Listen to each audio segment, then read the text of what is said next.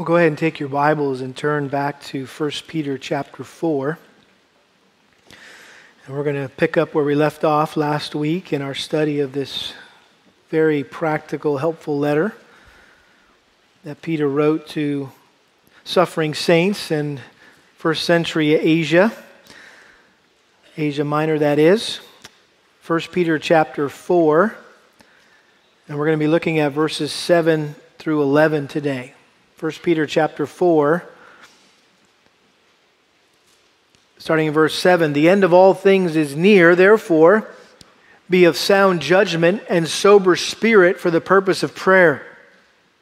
Above all, keep fervent in your love for one another, because love covers a multitude of sins. Be hospitable to one another without complaint. As each one has received a special gift, employed in serving one another as good stewards of the manifold grace of God. Whoever speaks is to do so as one who is speaking the utterances of God. Whoever serves is to do as one who is serving by the strength which God supplies, so that in all things God may be glorified through Jesus Christ, to whom belongs the glory and dominion forever and ever. Amen. Father, we are so grateful for another opportunity to dive into your word. This is our food. This is our light. This is our sword. This is our well uh, from which we draw so much. And Lord, there is a lot for us to get our minds around in this passage, uh, but so practical. And so would you, by your Spirit, illuminate our minds to understand what Peter meant by what he said here, and how it relates to us, how it applies to us, Lord, that we would be the kind of church that you intended us to be. We pray this in Christ's name. Amen. Well, last Sunday's message was titled Steeled for Suffering, and we looked at verses one through six and learned four ways to prepare for suffering and persecution uh, that every true follower of Christ is bound to experience at some point in their life. Now today, in verses seven through eleven, Peter continued his preparedness training for persecution by reminding Christians of the essential role the church plays in our lives, particularly when we're called to suffer for the sake of Christ. As you know, the church was ordained and established by Christ himself as a place for weary wanderers and persecuted pilgrims to find solace and support and strength during the arduous journey to our heavenly home. And I hope it encourages you to know that God never intended for you as a Christian to have to walk alone in this world. But he wanted you to travel together with fellow followers of Christ. And so he sent his son Jesus not only to pay the penalty for our sin, to provide us, but also to provide us a community where we can change and grow into the image of Christ, which we know as the body of Christ, the church. And it is crucial for every Christian to be involved in the church, namely to not just be connected to a local church, but be committed to a local church where we can live in the company of other believers, who we can learn from, who we can lean on, especially when we face suffering and persecution for our faith in Christ. And as we see the world becoming more and more hostile to Christ, his followers must band together all the more to pray for each other and to love each other and to serve one another and to care for one another, all to the glory of God. And that's basically what Peter was exhorting his readers to do in these verses. He just got finished describing how we used to live our lives as unbelievers uh, according to our lusts, verse two. Uh, he says in verse three that we pursued a course of sensuality and lust and drunkenness, carousing, drunking, drinking parties, abominable idolatries, all sorts of excesses of dissipation. Now he went on to describe how we should live now that we've committed our lives to follow Christ. In other words, here he contrasts how pagans live to how Christians should live. And today's text contains a series of urgent imperatives or, or commands that inform us and instruct us as, how, as to how we are to relate to one another as the body of Christ, how we are to function within the body of Christ in light of Christ's imminent return. And so what I want us to see together are four priorities of a cohesive community of believers who brings glory to God. Four priorities of a cohesive community of believers who brings glory to God.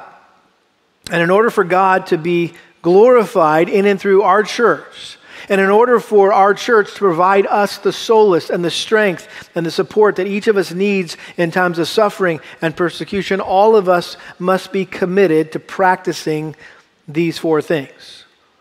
What are they? Number one, watchful prayer. Number two, merciful love. Number three, joyful hospitality. And number four, faithful service. Now, this is a lot of ground to cover, and each one of these priorities could be a sermon of its own. But Peter mashed them all up in one text, and so I'm going to try to mash them up in one sermon. And so let's look first of all at watchful prayer, this first priority of a cohesive community of believers who brings glory to God. Notice verse seven, Peter transitions from what he just said with this line. He said, the end of all things is near. Again, context, verse five, he's talking about how God is going to come. Christ is going to judge the living and the dead. For the gospel, verse six, has for this purpose been preached even to those who are dead, that though they are judged in the flesh as men, they may live in the Spirit according to the will of God. So when Peter goes on to say the end of all things is near, he's referring to the judgment day, when we'll all stand before God and give an account of our lives. Unbelievers will stand before Christ at the great white throne and be punished for their sin by being condemned to hell. Believers will stand before Christ at the Bema Seat and be rewarded for their service and granted eternal life in heaven. If you're curious about that Bema Seat judgment, you can read about it in First Corinthians chapter three and four, and also Second Corinthians chapter five, verse ten. But Peter was referring here to the second coming of Christ. When he said the end of all things is near, he was talking about the return of Christ, which is the next event on the es- eschatological calendar, which is just a fancy theological term for end times. Um, The, the phrase here, the end of all things, doesn't mean the conclusion, but the consummation and culmination of God's plan of salvation. And all the previous steps in the drama of redemption have been completed already. Creation, fall, the, the calling of Abraham, the exodus from Egypt, the establishment of the kingdom of Israel in the promised land, their exile in Babylon and their return, the birth of Christ, Christ's life, Christ's death, Christ's resurrection, his ascension, and the sending of the Holy Spirit for the church age. There is only one thing left in God's plan of redemption, and that is the return of Christ, or at least that's what initiates the end, which is ultimately the new heavens and the new earth, where God recreates everything in its original perfection. I find it interesting that when Jesus was talking about the end times, he said that he didn't even know the exact day and hour that God the Father had ordained for him to return. That's Matthew twenty-four, verse thirty-six. Peter was an eyewitness of Christ's ascension. He, he watched him go back into the clouds, and he heard him say that it was not for them to know times or epochs which the Father has fixed by his own authority, Acts one seven. But even though the precise timing of Christ's return is not known, Peter wanted us to know that it is near. This is what we refer to as the imminency of Christ's turn. Uh, Christ's return, that, that Christ could come back at any moment. I appreciate how John MacArthur summarized this concept of imminence. And I'm quoting here. He says, even though God wants believers to focus on the hope of Christ's return, he has chosen not to reveal its exact time. If they knew the specific date of the Lord's return was far off, believers could lose motivation and become complacent, or if they knew it was near, engage in frenzied, panicked activity as the day approached. It, as the day approached. Imminence eliminates both extremes, so all Christians throughout the history of the church can live with biblically balanced expectancy. So all we need to know about the return of Christ is that it is imminent. And that's how the believers in the New Testament lived. They expected Jesus to return in their lifetime. And that's why when fellow believers died before Christ came back, they needed to be informed. They needed to be comforted. And Paul spent most of his Uh, first letter to the Thess- Thessalonians discussing this very subject.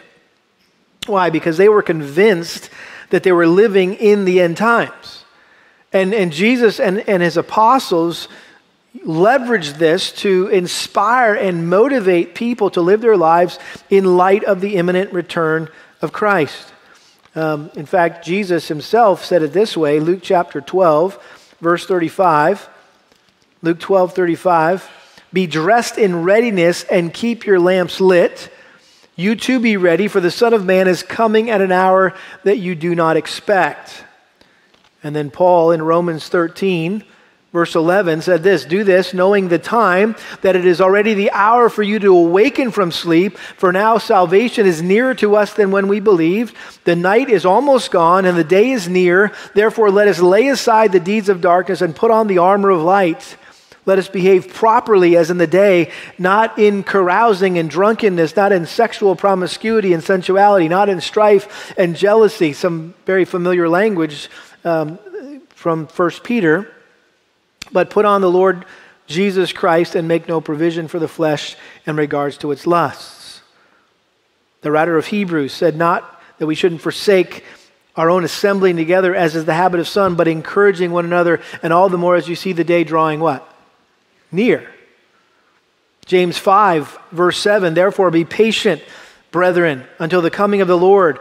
The farmer waits for the precious produce of the soil, being patient about it until it gets the early and late rains. You too be patient, strengthen your hearts, for the coming of the Lord is near.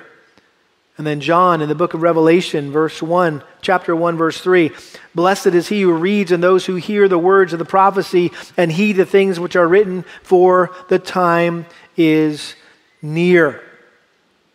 And here in First Peter, like his fellow apostles, Peter mentioned the nearness of Christ's return uh, in both of his letters, in fact. And he used it to incentivize his readers to live their lives in a particular way. In fact, what Peter said in Second Peter, I think, provides a helpful perspective regarding the timing of Christ's return, especially for those of us who are recipients of a two thousand year old promise and may be tempted to think at times that it will never happen, or at least we have plenty of time to get right with Christ before he returns. Look at it, sec- look at Second Peter chapter three, verse three. Peter's referring to the coming day of the Lord. He says, know this, first of all, that in the last days, mockers will come with their mocking, following after their own lusts and saying, where is the promise of his coming? In other words, what, Jesus promised he was going to come back. It's been two thousand years. Well, what are you, what are you talking about? For ever since the fathers fell asleep, all continues just as it was from the beginning of creation. In other words, everything's just same old, same old. For when they maintain this, it escapes their notice, however, that by the word of God, the heavens existed long ago, and the earth was formed out of water and by water, through which the world at this time was destroyed, being flooded with water. But by his word, the present heavens and earth are being reserved for fire, kept for the day of judgment and destruction of ungodly men. But, verse eight, do not let this one fact escape your notice, beloved, that with the Lord one day is like a thousand years, and a thousand years like a day. So for us, it may have been two thousand years, but that's just two days for God. It's just been two days since Christ came and lived and died and ascended back into heaven. It's just been, been a couple days.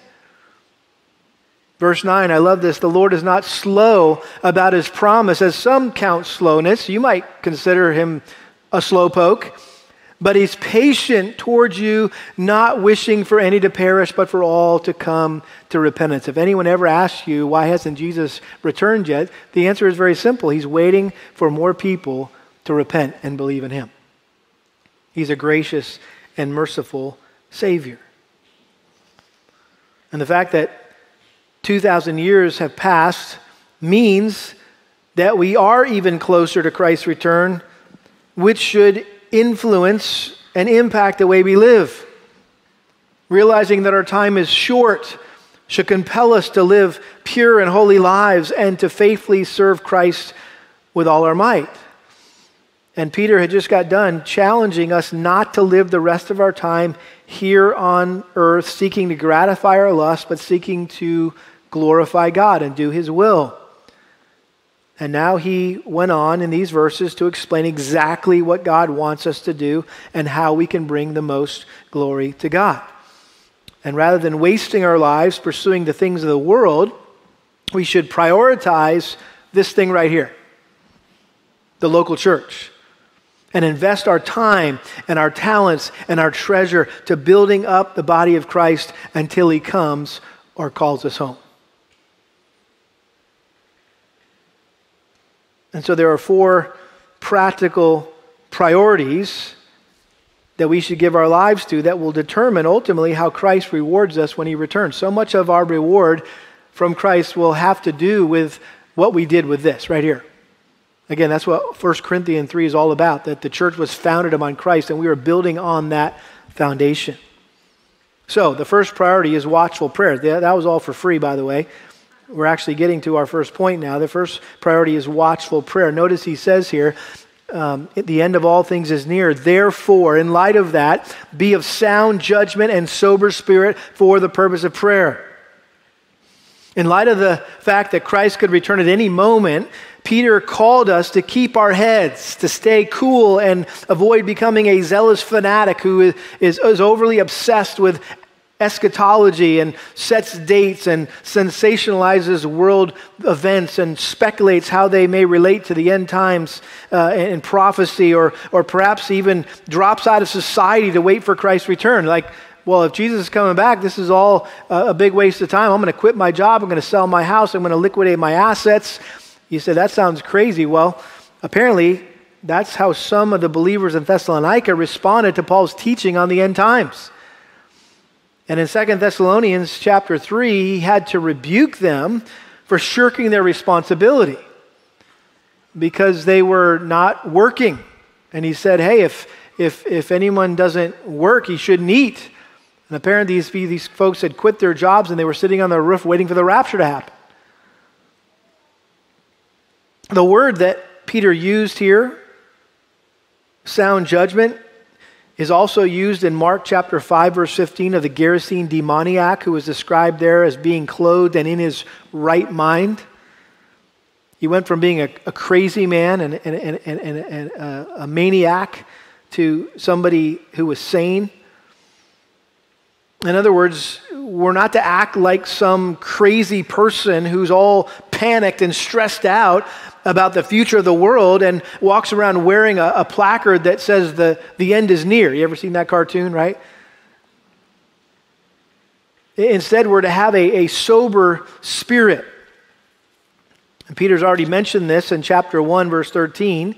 He said, therefore, prepare your minds for action, keep sober in spirit. He is going to mention it again in chapter five, verse eight in connection to how we should relate to Satan. He said, be of sober spirit. This is First Peter five, eight. Be of sober spirit, be on the alert. Your adversary, the devil, prowls around like a roaring lion, seeking someone to devour.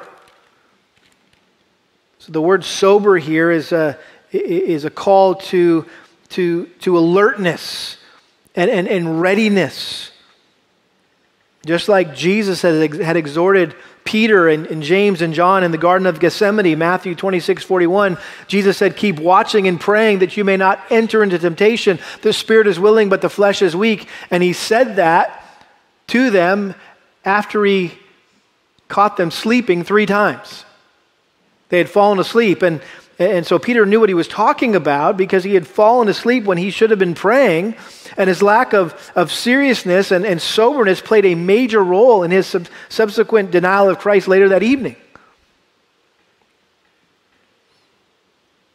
So the reason we must stay sensible and, and stay alert is so we can stay focused in prayer. We need to avoid distraction and, and, and drowsiness, which probably if you survey people and say, what is your biggest challenge when you pray? Those are probably the two biggest things. Survey says is I get distracted and I get drowsy.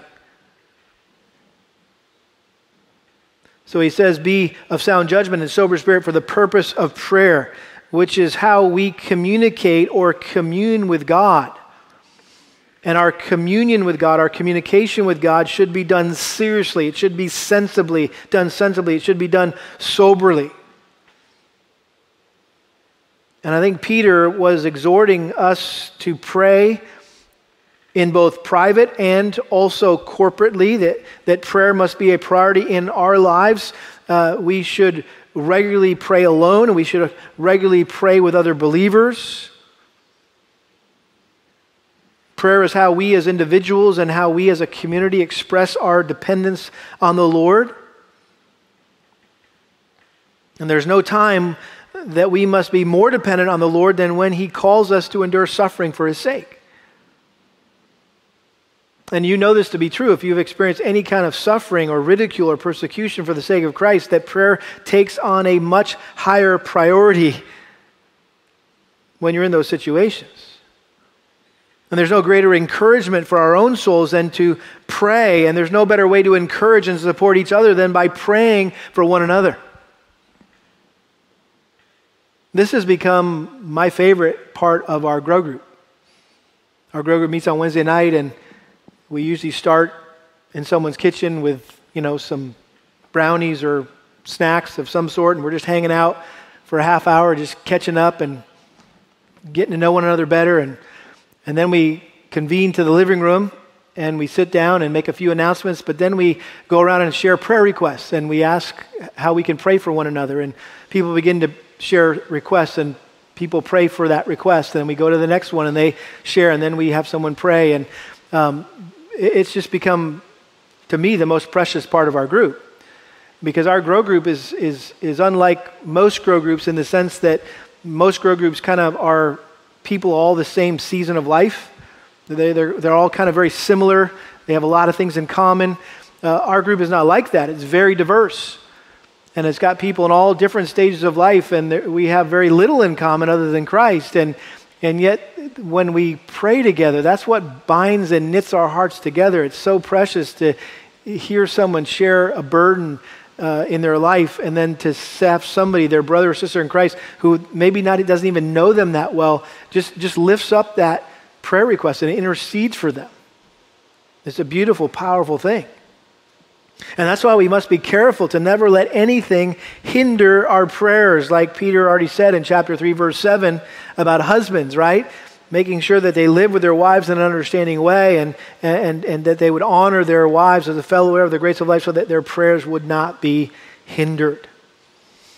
So the first priority of a church and a, a community of believers who's seeking to glorify God and provide the solace and support and strength that we all need and that we get from one another is, is, is watchful prayer. Secondly is merciful love. Merciful love. Verse eight, above all, keep fervent in your love for one another, because love covers a multitude of sins. So Peter again returns to that often repeated command throughout the New Testament to love one another, which is the key to maintaining strong, intimate, healthy relationships within the body of Christ.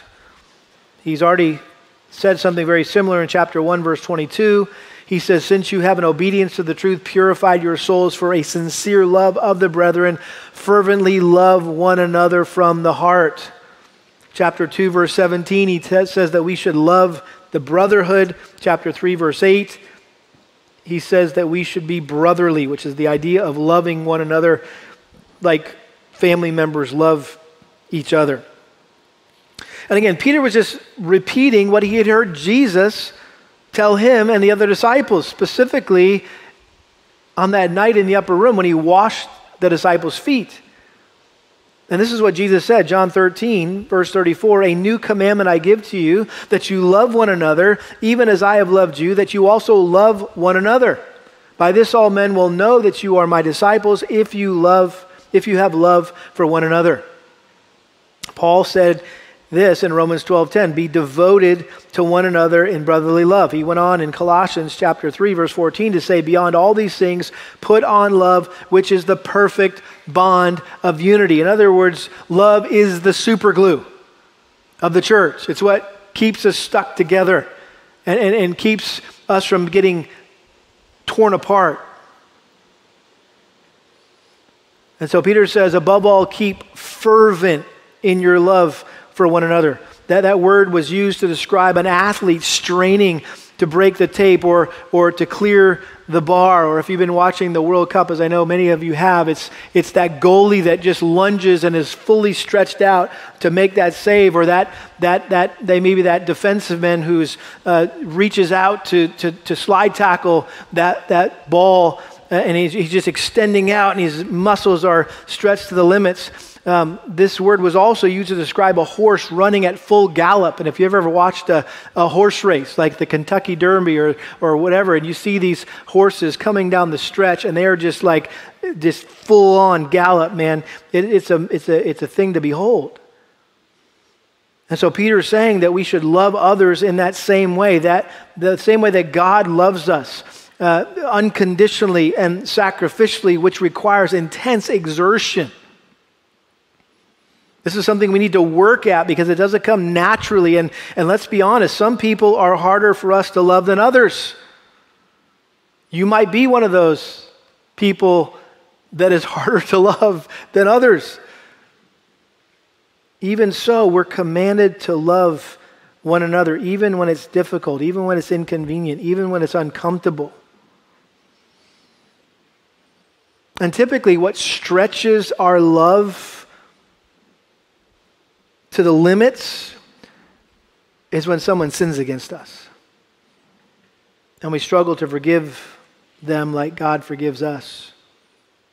Ephesians four thirty-two says, "Be kind to one another, tenderhearted, forgiving each other, just as God in Christ also has forgiven you." And because God is rich in mercy and because of his great love, he forgives our sins when we confess them to him. And this whole idea of sins being covered is, is, the, is the picture or the image of sin being forgiven. Psalm thirty-two, one, "How blessed is he whose transgression is forgiven, whose sin is covered." Psalm eighty-five, two, "You forgave the iniquity of your people, you covered all their sin." So when Peter said love covers a multitude of sins, he was not implying that we should ever condone sin or or cover up the sin of others in a sense of turning a blind eye to, to it or, or sweeping it under the rug or acting like it never happened.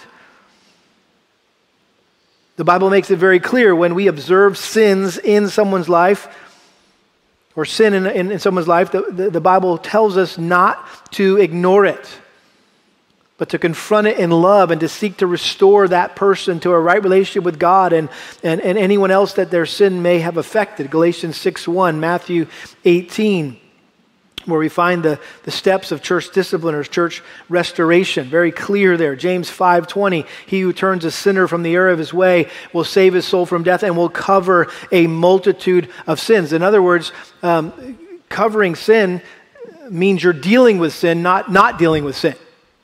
You understand?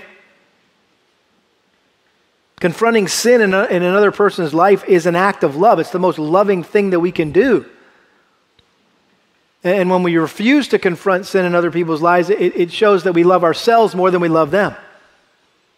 Because we're more concerned about what they think of us and what they may do to us and how they may treat us or respond to us. So it's very appropriate, it's very necessary for us to confront one another in love, but the ultimate expression of love is being willing to forgive those who sin against us. You may remember right after Jesus got done teaching his disciples how to deal with sin in the lives of fellow believers, Matthew eighteen, Peter asked him, "How many times that we needed to forgive someone who kept sinning against us, kind of doing the same thing over and over again. Like, Jesus, how many times? Like seven times? He probably thought he was going to get an attaboy for that one. Like, oh, wow, seven times. Way to go, Peter. You're very generous. Jesus said, no, multiply that by seventy. And he proceeded to tell the parable of the unforgiving servant, which the point of that story is that God expects forgiven sinners to show the same forgiving attitude toward fellow sinners that he has shown towards us. And like God, we need to learn to forgive and forget.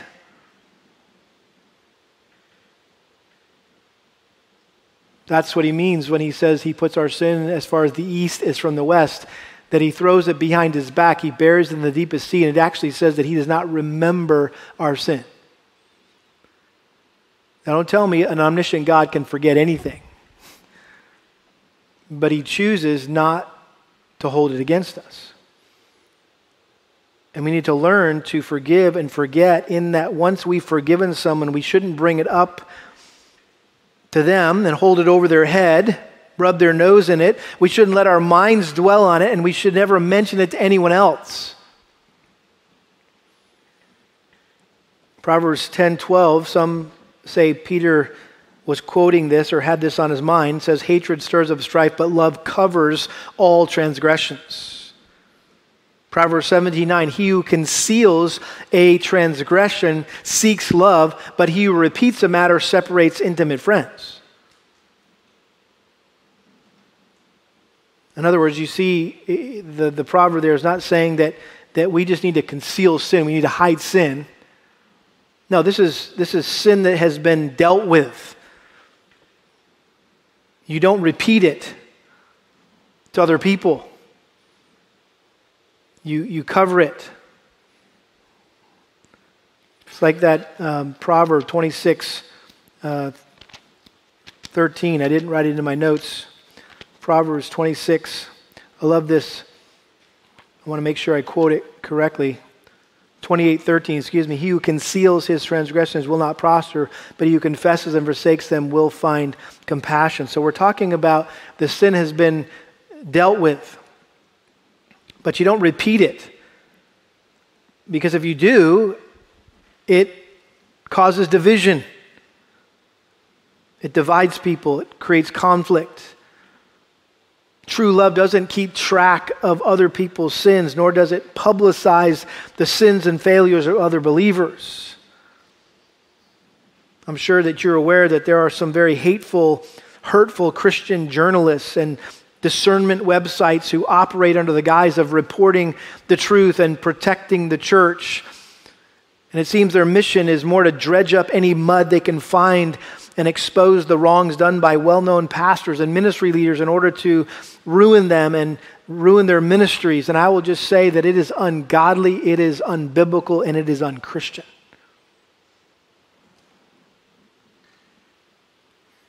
Christians are not to respond to one another's, sin, one another's sins in that way. I think a great illustration of how we should respond and deal with others' sins is found in Genesis chapter nine, the account of Noah's sons. Verse eighteen, now the sons of Noah who came out of the ark were Shem, Ham, and Japheth, and Ham was the father of Canaan, which, by the way, isn't a good thing if you're the father of Canaan, because that means all your descendants are going to be wiped out and destroyed. These three were the sons of Noah, and from these the whole earth was populated. Then Noah began farming and planted a vineyard. This is after they came out of the ark.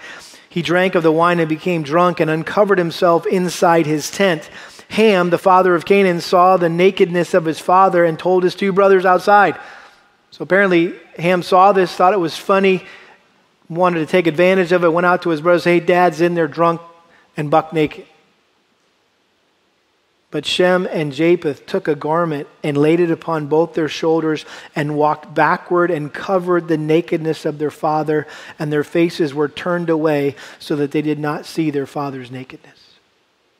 They not only honored their dad, they honored the Lord and how they dealt with their father's sin. Let me take what Peter said here one step further.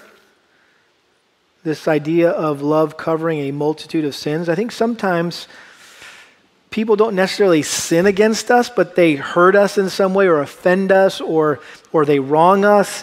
And, and if we truly love them, we should be able to overlook that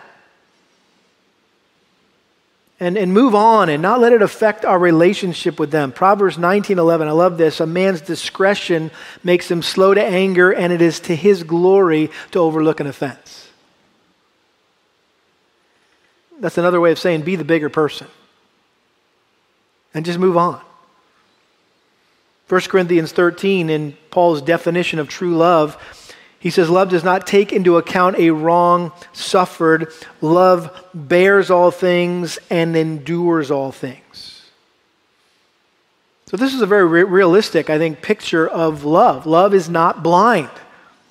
We see the faults and the imperfections and the flaws of our fellow believers. We're, we're aware of one another's personality quirks and idiosyncrasies that rub us the wrong way. And yet we must strive to love one another despite our annoying and irritating habits, and we all have them. I've got them, you've got them, and we need to learn to overlook those things and let love cover those things. If I really love you, it doesn't matter that you have that irritating little thing, and hopefully if you love me, it, my little irritations and quirks don't, don't uh, bother you. Why? Because we just love each other. And I'm not perfect and you're not perfect. So let's just be merciful to one another in our love. So watchful prayer, merciful love. Thirdly, joyful hospitality. Joyful hospitality, verse nine, be hospitable to one another without complaint. I think one of the most practical, tangible ways we can express love for one another is to be hospitable to one another. The Oxford Dictionary defines hospitality as, quote, the friendly and generous reception of guests and strangers. Hebrews thirteen two says, do not neglect to show hospitality to strangers, for by this some have entertained angels without knowing it. We were driving back from our staff retreat this week, and we stopped in a Buc-ee's because that's the, that's the godly thing to do. Um And we were getting gas, and a, a car pulled up next to one of our pastors, and they asked them if they could help them buy some gas. And of course, you always wonder, am I being taken advantage of? Is this a legitimate request, or is this person, you know, trying to scam me? Um, and so he asked them some questions, and at the end of the day, he decided to err on the side of grace and mercy, and he put some gas in the guy's tank. And uh, we got in our car and started heading out, and uh, we kind of jokingly said to one another, well, you either just got scammed or you just met an angel. You never know, right? You never know. Y'all may remember the, the, the series I preached a couple years ago on that short phrase in Romans twelve thirteen, practicing hospitality. I, I did this four-part series called Hospitable God and His Hospitable People. I can't recall in the history of our church another series that seemed to have an immediate noticeable impact on the life of our church than that one. And I didn't even see it coming. But even to this day, I will often hear new folks who visit our church say, man, this is like the friendliest church I've ever been to. And, and the first time I came here, man, I got, I got swarmed by people. Like, and it wasn't just the adults, it was like the teenagers came and met our teenagers, and our the, the children, the little ones came and met our little ones, and it was like a full orb, the whole church came out to meet us. And so I want to commend you for that, to, to hear the Word of God preached and to seek to put it into practice in your life. And this is an opportunity for us again this morning just to, to excel still more in this whole area of hospitality. And if you remember, the entire series that I preached founded, was founded on the premise that the hospitality that we show to others is simply a reflection or extension of the hospitality God has shown to us. God has a house, He has a home, and he wants us to live in it with him forever. And God has graciously invited and received sinners like us into his household at great cost to himself. He sent his son Jesus to deliver his invitation of salvation to us. Jesus befriended sinners. He presented himself as a gracious host who in the process, who is in the process of, of preparing a place for us in heaven, and promised to come back to get us and to take us there someday to be with him. And so as God's children who are waiting for that marriage supper of the Lamb, we should be the most hospitable people on the planet. Why? Because we understand what it's like to be lovingly pursued and graciously welcomed into God's household by God himself. Someone said it this way: the whole saga of creation, from the garden to the new heaven and earth, is a story of God's hospitality to wayward sinners. And he says we can, in a small way, put that cosmic story on display through simply saying, hey, you want to come over to our house for dinner tonight?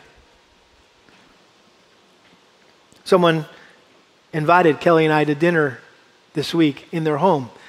And it was a joy. It was a blessing.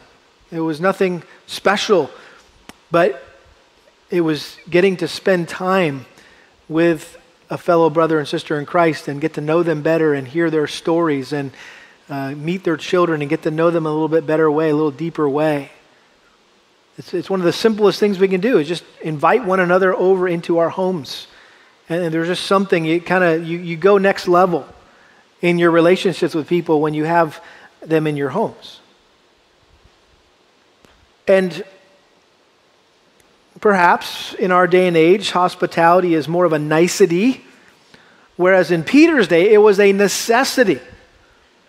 I mean, if Christians traveled from city to city or were driven from their hometown because of persecution, they weren't, there weren't a lot of options for them to find food and lodging. They, they didn't have Kroger, they didn't have H E B, they didn't have uh, Airbnbs and Verbos. I mean, inns were few and far between, and those that existed were dangerous and had, had, had a bad reputation for being places of immorality. And so believers had to be ready and willing to provide food and, and lodging for fellow believers, co- perhaps complete strangers who were passing through town, especially traveling missionaries and evangelists. You can read about that in Third John verses five through eight, how we have a responsibility to take care of ministers that are itinerant and they travel around sharing the word of God and sharing the gospel. Back in those days, they didn't have church facilities like this. Churches met in homes, people's houses. That's why they call them house churches. And so Paul commended Aquila and Priscilla and Philemon for their hospitality and opening up their home for the churches in their, in their cities.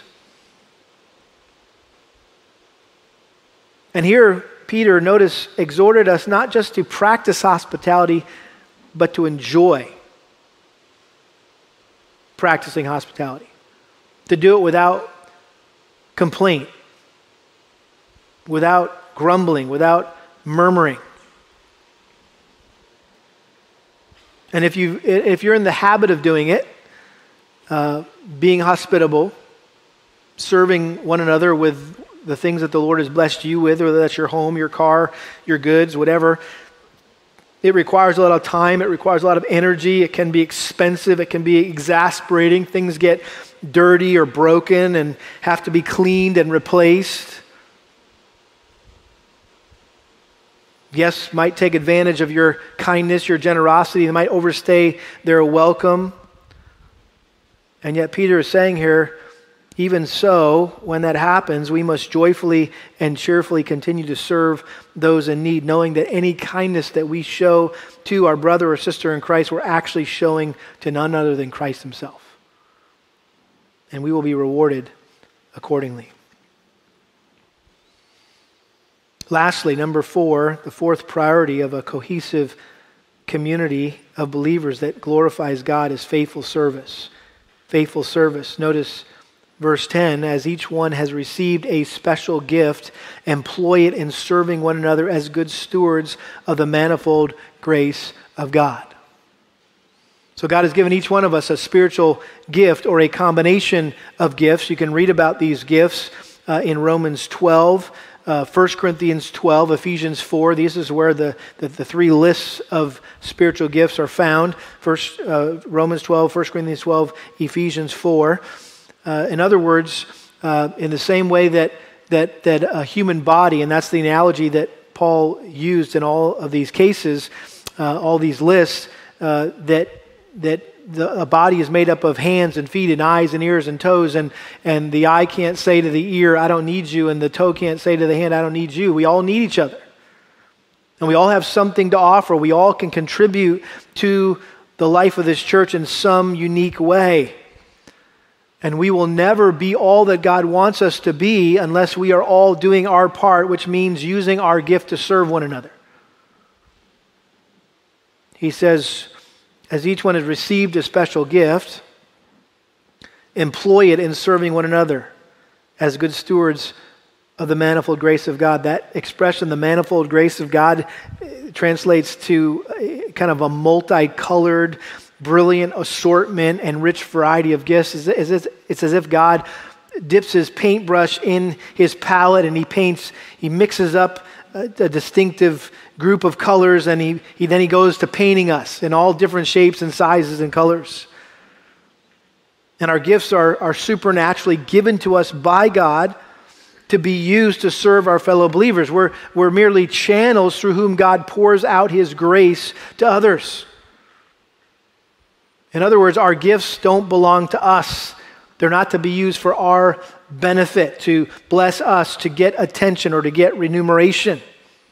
We are merely stewards who, like the household steward of Peter's day, was simply responsible for managing the affairs of his master. None of it belonged to him. And in the same way, we are responsible to faithfully manage the gifts that God has entrusted to us. Notice how Peter divided spiritual gifts into two broad categories, and this is his contribution to the whole subject of spiritual gifts in the New Testament, is he divides them into two broad categories. They're speaking gifts and they're serving gifts. Notice verse eleven, whoever speaks is to do so as one who is speaking the utterances of God. Whoever serves is to do so as one who is serving by the strength which God supplies. So first of all, those who have the gift of preaching or teaching or exhortation need to realize that they are simply God's mouthpieces, and so they should speak forth what God has said in his word rather than their own thoughts, their own ideas, their own opinions. And if a, a preacher or a teacher is faithful to simply explain the Bible, then it is God talking, not them.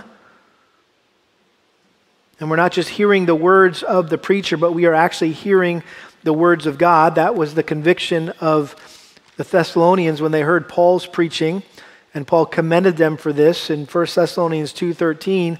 For this reason, we also constantly thank God that when you receive the word of which you receive the word of God, which you heard from us, you accepted it not as the word of men, but for what it really is, the word of God, which also performs its work in those who believe. The prophet Jeremiah, when he was called by God, God said to him, I have put my words in your mouth. So we are to act as God's mouthpieces. Whoever serves, notice, is to do so as one who's serving by the strength that God supplies. In other words, those who have the gift of helps or administration or mercy or giving or faith, which are more kind of behind the scenes gifts, if you will, they must exercise that gift in complete reliance on God's power and provision rather than their own power and provision. And this is a great reminder because ministry can be very exhausting.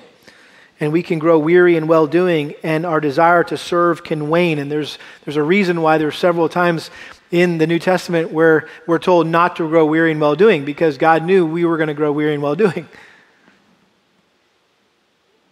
And that's when we need to remember what Peter said here, that we need to serve by the strength which God supplies. And what Peter said, or you know, what Paul said, Uh, in Philippians four thirteen, I can do all things through Christ who strengthens me, and my God will supply all your needs according to his riches and glory in Christ Jesus. In Colossians one twenty-nine, Paul said this, I labor striving according to his power, which mightily works within me.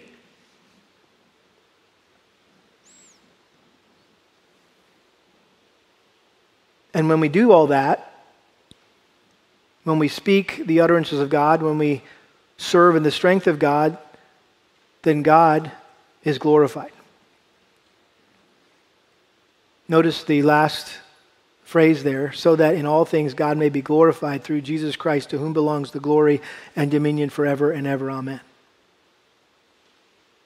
As I was just observing this text and reading through these verses in preparation for a deeper study, something jumped out at me that I'd never seen before, and that is the four times the name of God is mentioned here in verses ten and eleven.